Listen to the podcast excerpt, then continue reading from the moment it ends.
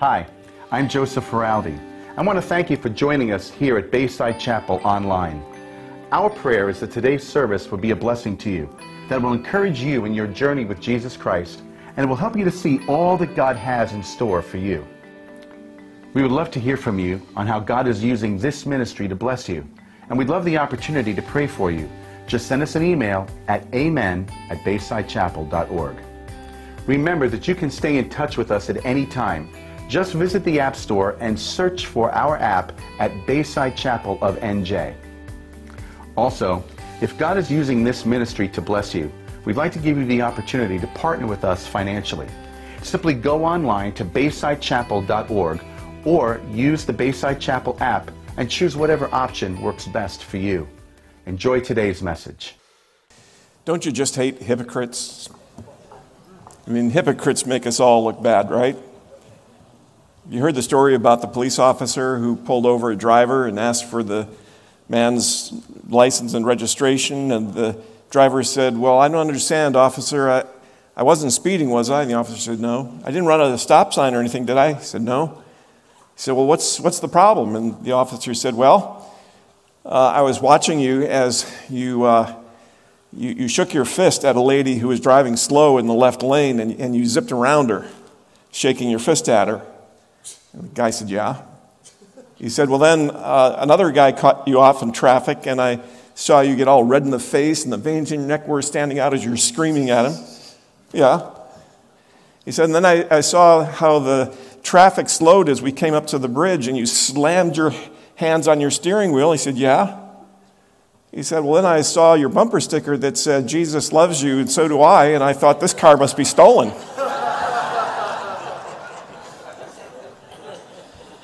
Well, that's one kind of hypocrisy. You know, the kind that professes one thing but lives a very different way. But there's another kind of hypocrisy that's just as bad and maybe even worse because it acts as if it's all about grace, but then demands that you live under the law. The first kind of hypocrisy we'll chalk up to immaturity. Uh, it's, you know, somebody who hasn't quite lived into their, their faith in Christ yet. The other kind of hypocrisy, however, uh, can destroy Christian fellowship and lead people astray and make the death of Christ on the cross meaningless. New Christians are more likely to be guilty of the first kind of hypocrisy, but even longtime Christians can be guilty of the other kind of hypocrisy, call it legalism. And today's passage serves as a warning to us, even some of us who are longtime believers, of how easily we can slip into the dangerous hypocrisy of legalism. Um, legalism will define as attempting to attain righteousness by keeping the law. Attempting to attain righteousness by keeping the law. Now, Paul has been very clear from the beginning of his letter that Jesus alone makes us righteous before God. But some have come in behind him in the churches in Galatia and have been telling the Galatian believers who are new in the faith that, you know, Paul was partly right. Trusting in Jesus is a good start, but now that you trust in Jesus, now you start, you need to start behaving like a Jew. You need to get circumcised. You need to keep kosher. You need to uh, keep the Sabbath and keep the holy days and, and observe the law of Moses if you truly want to be righteous before God. And Paul has said already in Galatians that any version of the gospel that says once you've trusted Jesus, you need to start keeping the law of Moses, that's a perversion. Those who preach such a gospel, Jesus plus this, Jesus plus that, Jesus plus anything, should be eternally condemned. Now, in the earlier part of chapter 2, as we saw last week, even Peter, James, and John agreed with Paul and Barnabas and Titus in a meeting they had in Jerusalem that the gospel that Paul was preaching was the correct gospel, and that the gospel did not require a Gentile, like Titus, for instance, to be, it didn't require him to be uh, circumcised, to, to be observant of the Jewish law. They uh, shook hands on it the, apostles gave Paul and Barnabas the right hand of fellowship and sent them off with their blessing to preach that gospel to the Gentiles. Well, that was a visit that took place in Jerusalem, and Barnabas and Paul went back to Antioch where they were helping to pastor a church there. And Peter decides he's going to go visit the, the church in Antioch and check in and see how things are going. And at first, things uh, seem to be going very well. Um, but then a turn took place that we're going to see here in just a moment that shows us just how easily even Peter could succumb to the temptation of legalism. And if it could happen to Peter, you know, we should be on warning that it could happen very easily to any of us. So consider with me here in Galatians chapter 2, verses 11 and 12, some of the dangers of legalism that Paul unpacks for us, and then he concludes with the truth that helps us keep anchored in the gospel.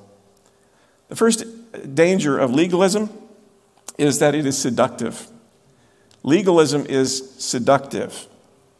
Look at verse 11 where it says, When Cephas came to Antioch, I opposed him to his face because he stood condemned.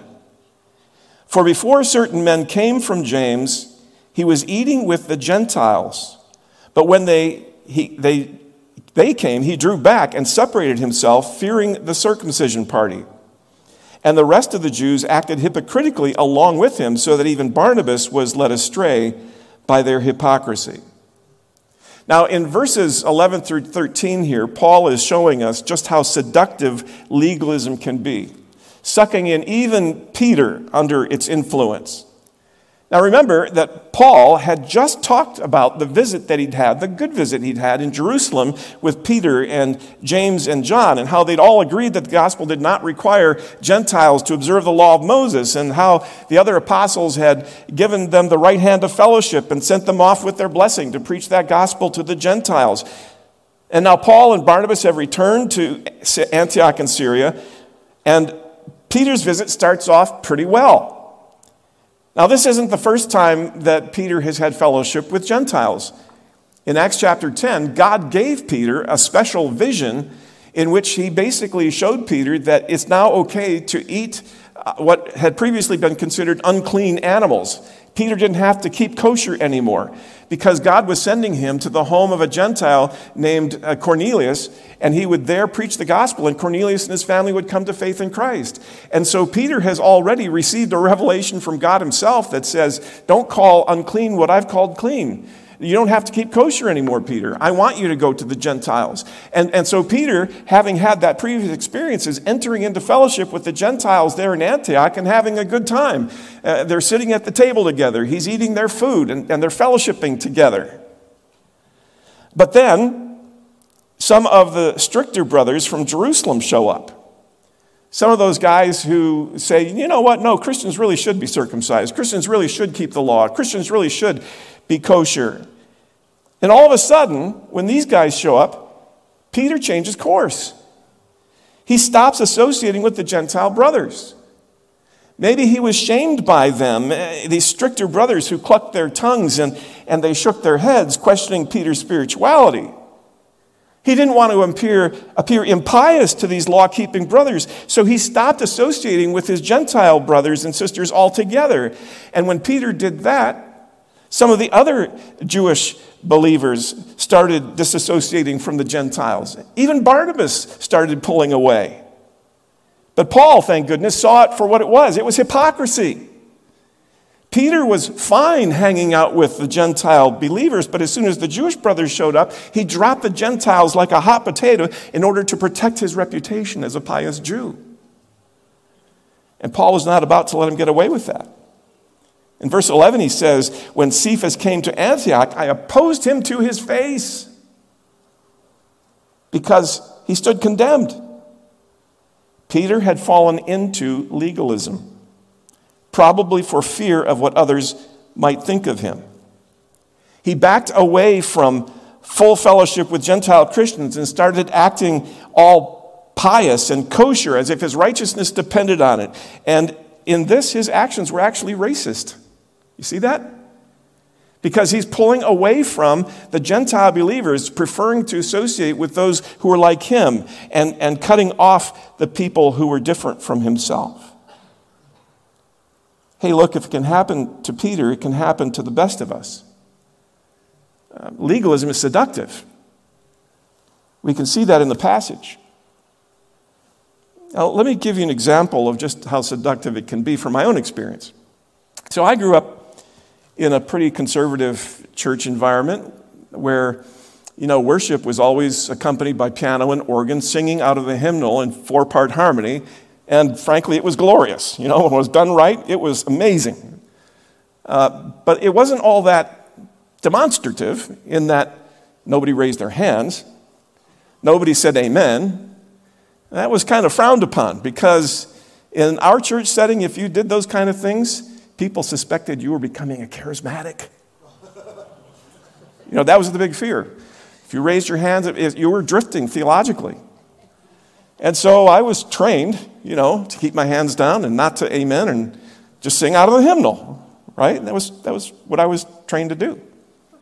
Now, as I got away from that church experience and began having experience in other worship venues, I began to understand, and especially as I examined the scriptures and saw how the Psalms themselves encourage us to, to raise holy hands in worship, that, you know what, raising your hands isn't about your theology, it's about adoring the Lord and loving Him and, and worshiping Him from the heart.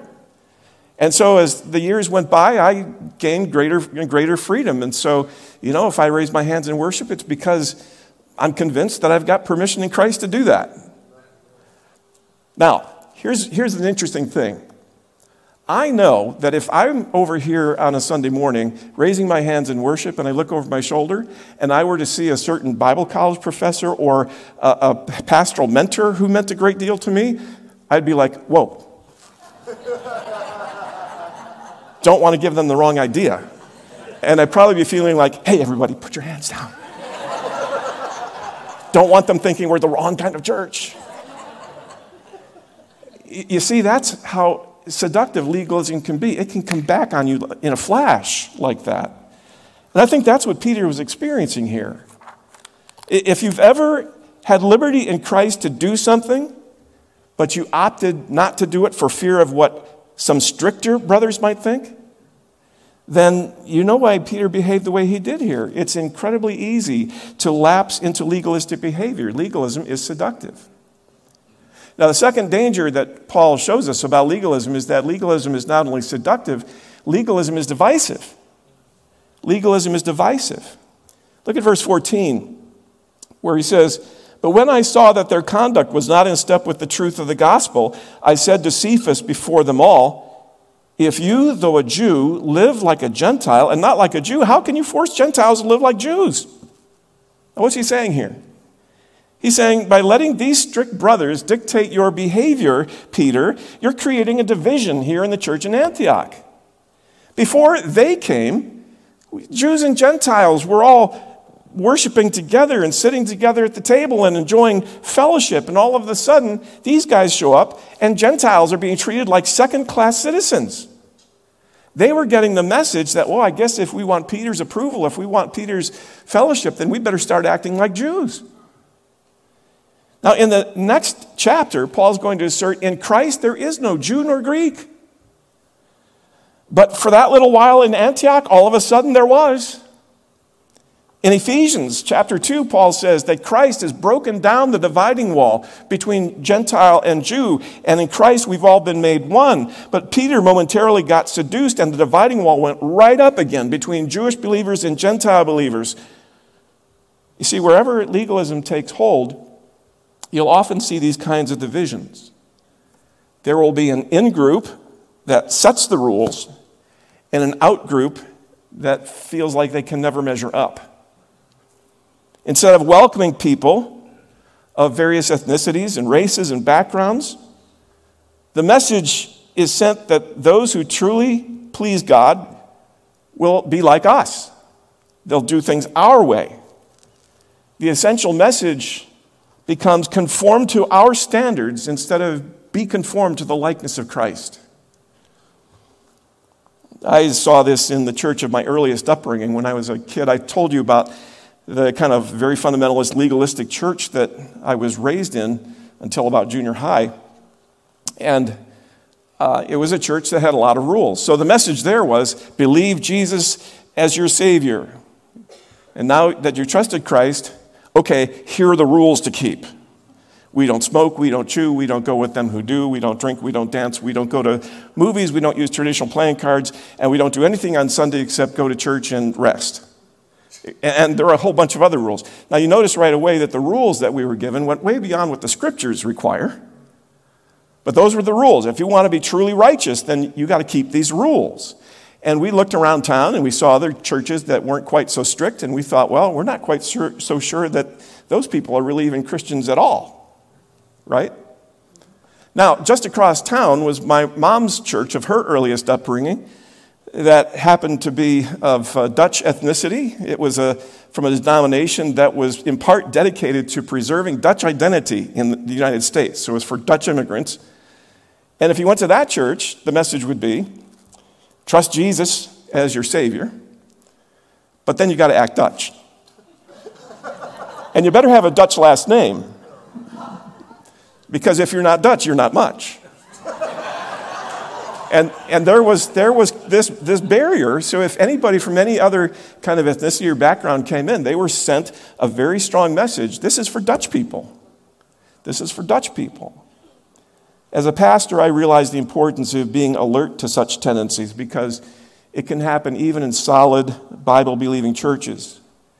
Legalism is not only seductive, it's divisive. If the message is sent that there are two classes of Christians in a church, those who are like us and those who don't quite measure up, it's likely that some form of legalism has taken hold. Trust Jesus as your Savior and then keep these rules. Trust Jesus as your Savior and then act like us. Uh, trust Jesus as your Savior and maintain our group identity. Essentially, what legalism is hoping to do is to, is to make everybody behave right, to keep the law, to act righteously, to maintain the group's identity. But what all of that fails to realize is, thirdly, that legalism is impotent. Legalism is seductive, it's divisive, and it's impotent. It doesn't have power to do what it sets out to do. Uh, you, you can't make somebody righteous by handing them a bunch of law or expectations they have to keep. And so in verse 15, Paul continues to share what he said in rebuking Peter's hypocrisy, and he appeals to their common Jewishness and how they would have looked at Gentiles in their pre Christian days. He says in verse 15, We ourselves are Jews by birth, not Gentile sinners. That's how we used to look at Gentiles. As Jews, we believed ourselves to be superior to Gentiles who neither knew God's law nor kept it. But what did we discover, Peter? That in spite of all of our best efforts to keep the law, we were no more righteous than the Gentiles were because we couldn't keep the law ourselves because no one can keep the law sufficiently to be righteous before God. He continues in verse 16 to say, Yet, in spite of what we used to think, we know that a person is not justified by works of the law, but through faith in Christ, Jesus Christ. So we also have believed in Christ Jesus in order to be justified by faith in Christ and not by works of the law. Because by works of the law, no one will be justified. Some say that verse 16 is really the theme verse of the whole book of Galatians, and I think it very well could be.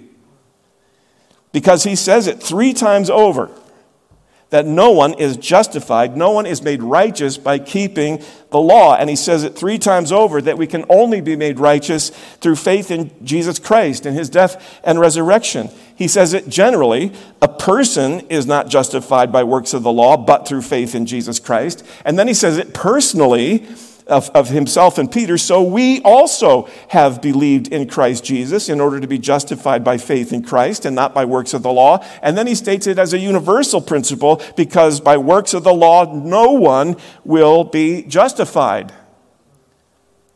The law is impotent to make us right before God, it's powerless to accomplish what it sets out to do.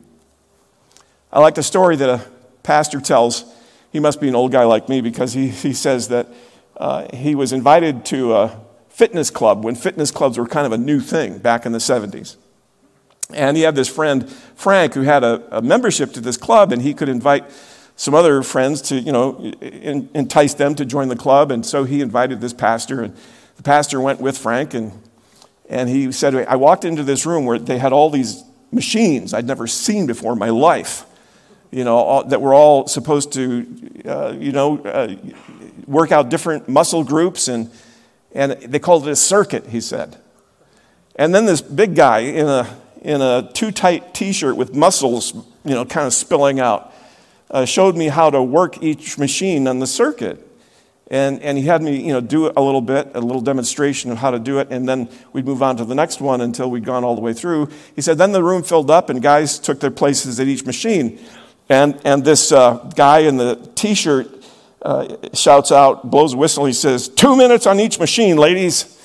He said, I'm not sure he said ladies, but that's what he meant. and he blew his whistle. I started to pull down on a set of handlebars attached to some weights. Nothing. He said, I just worked this machine a few minutes earlier, but this time nothing happened. The weight I was trying to lift didn't budge an inch. I tried harder. Nothing. The t shirt guy yelled at me something like, Come on, you overweight daisy. So I, I, redoubled my efforts, but nothing happened. I thought my shoulder was going to separate, sweating like a coal miner. I gave up in shame. I looked down at this machine in defeat. At this point, Frank came out to help he looked the thing over and showed me that something, someone had pulled the pin on the proper weight. I was trying to lift all the weights this machine had, something like 500 pounds. But that was it. I gave up. I walked out. Some things are just too hard, some weights are just too heavy. And then he said, That's how the Old Testament law worked. That's how it still works.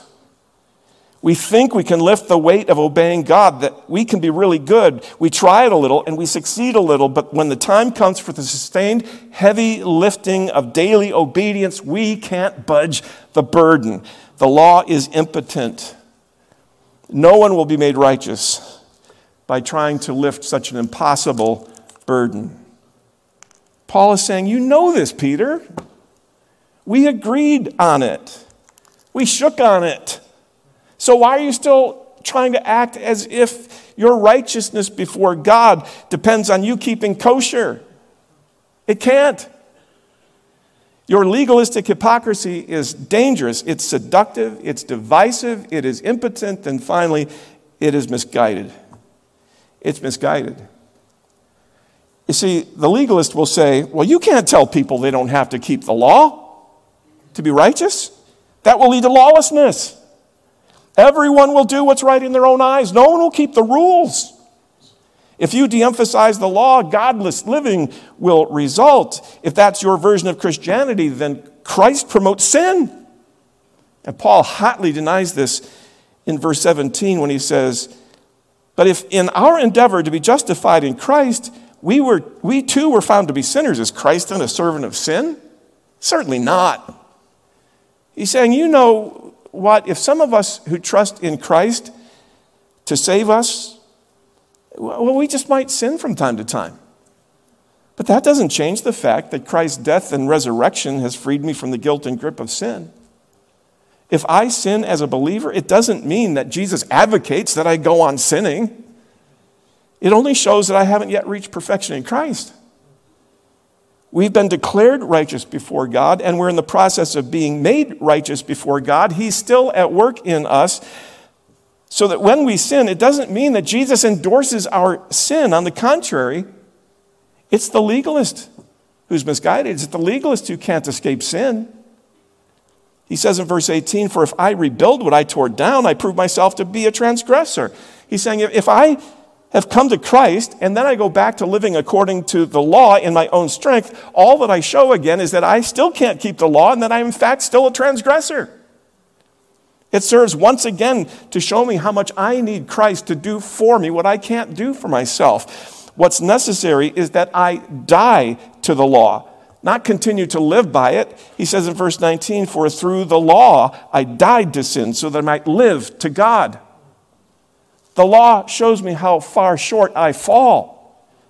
The Ten Commandments, for instance, indict us all as sinners who are guilty before a holy God. If I am ever to be saved, ever to be righteous before God, I've got to give up any hope of trying to justify myself by keeping the law.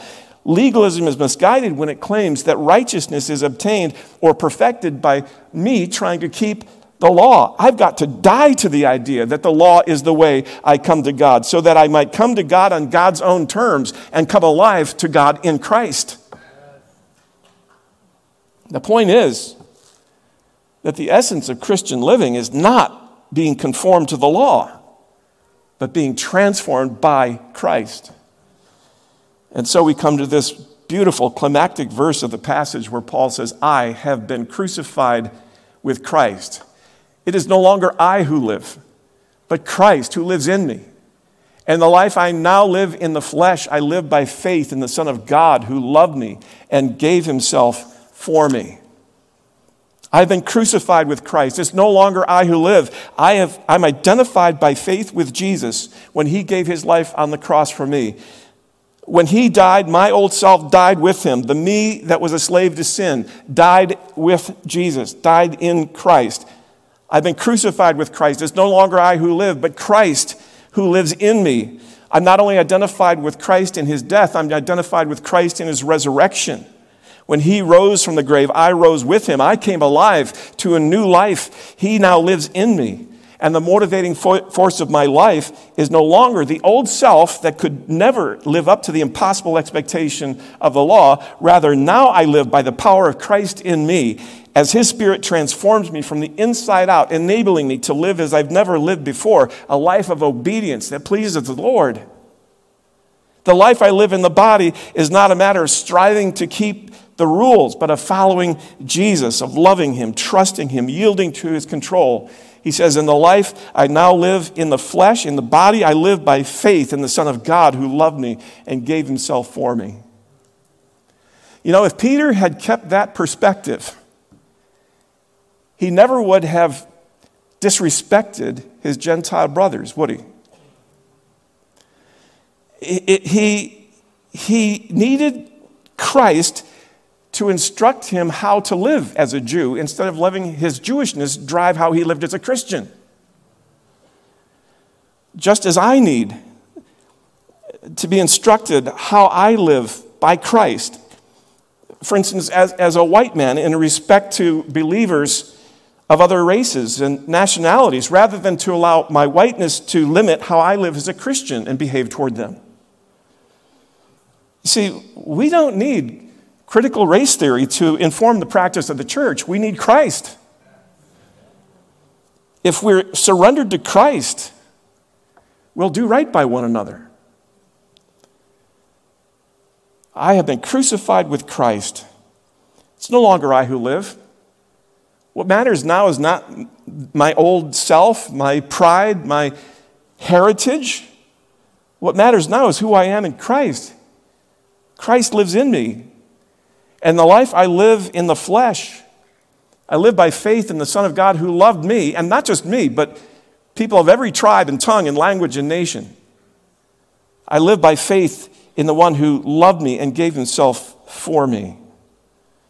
I love the way Major Ian Thomas comments on this particular verse. He says, God sent us his son not just to get you and me out of hell into heaven, but to get the God of heaven into you and me.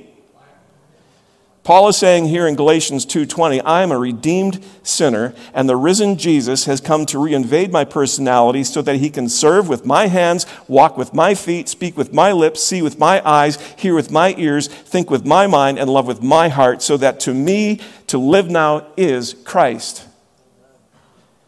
You know, that's why in the Sermon on the Mount, Jesus says that our righteousness as his followers must exceed the righteousness of the scribes and Pharisees who tried so hard to keep the law. Jesus says, no, that's not good enough. Our righteousness has to exceed their righteousness. The righteousness of the Pharisees fell short because they failed in their efforts to keep the law. But Jesus knew that his followers would undergo a transformation from the inside out, resulting in a level of obedience and, and a quality of righteousness that not even the most devout Pharisee could attain in his own strength. Keeping the law won't get you there, but living in Jesus will. I have been crucified with Christ. It's no longer I who live, but Christ who lives in me. And the life I now live in the flesh, I live by faith in the Son of God who loved me and gave himself for me. If there were any other way, if obtaining or maintaining God's favor depended on me rather than on what Christ has done for me and wants to do in and through me, then Christ's death on the cross was a waste.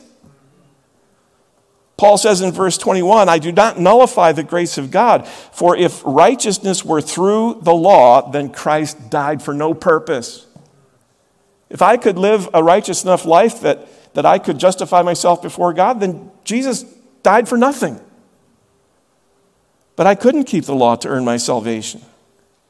That's why Jesus had to die for my sin. And once in Christ, there's no point in continuing to live under the law. I've got something way better, something way more powerful. I've been crucified with Christ. It's no longer I who live, but Christ who now lives in me. In the life I live in the body, I live by faith in the Son of God who loved me and gave himself for me. The bottom line is only in Christ can one be made righteous. Only in Christ. Jesus loved me enough to die for my sins, but not only that, he goes on loving me by living out his life in me. Effective Christian living doesn't come by trying real hard to be good, but by trusting Christ to express his life in and through us. The focus should not be on our performance, but always on Christ, who gave himself for us in order to give his life to us so that he might live through us. The Christian life is about learning to lead my life as Jesus would live it, if Jesus were to live his life as me. It's not asking Jesus to bless me as I try real hard to live for Him. It's about yielding completely to Him and saying, Lord, I can't, but you can. And the result is way, way better than attempting imperfectly to keep some daunting set of rules. The result is a life that looks more and more like Jesus Himself. A life lived for God's glory by the power of His Spirit. I, I saw the difference in these two perspectives when my family left that legalistic church of my childhood and moved to another church when I was in junior high. And I've told you about this before, but it, it, bears repeating. So, in the first church, the message was trust Jesus and now keep the rules. And if you don't keep the rules satisfactorily to, to our satisfaction, then we're going to shame you and let you know you're not doing it right. Well, some folks in that church took to shaming a family member of mine who's going through a tough time, and instead of coming alongside of her, they shamed her. And my parents said, This is crazy, and we need to look for another church. And, and they, they took us to this other church that was very grace based, very Bible centered, where the message was not, All right, now that you're saved, here are the rules, but rather the message was, You trusted Christ as your Savior, great. Now let's work together help each other become more like Jesus.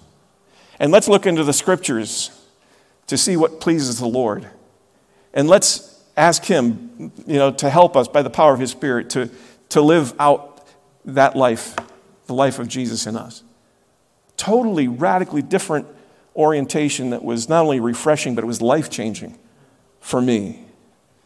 My prayer is that that will be the experience of everyone who enters these doors. Not, hey, welcome to the club. Now here are the rules to keep so you can be just like us. But rather, welcome to the family. Let's help each other grow in the grace of Jesus who loved us and gave himself for us and now lives in us. Amen? Let's pray. Father, we are grateful for your grace, for your undeserved favor in our lives, for the fact that you loved us while we were still sinners and gave your Son to die on the cross to pay for our sin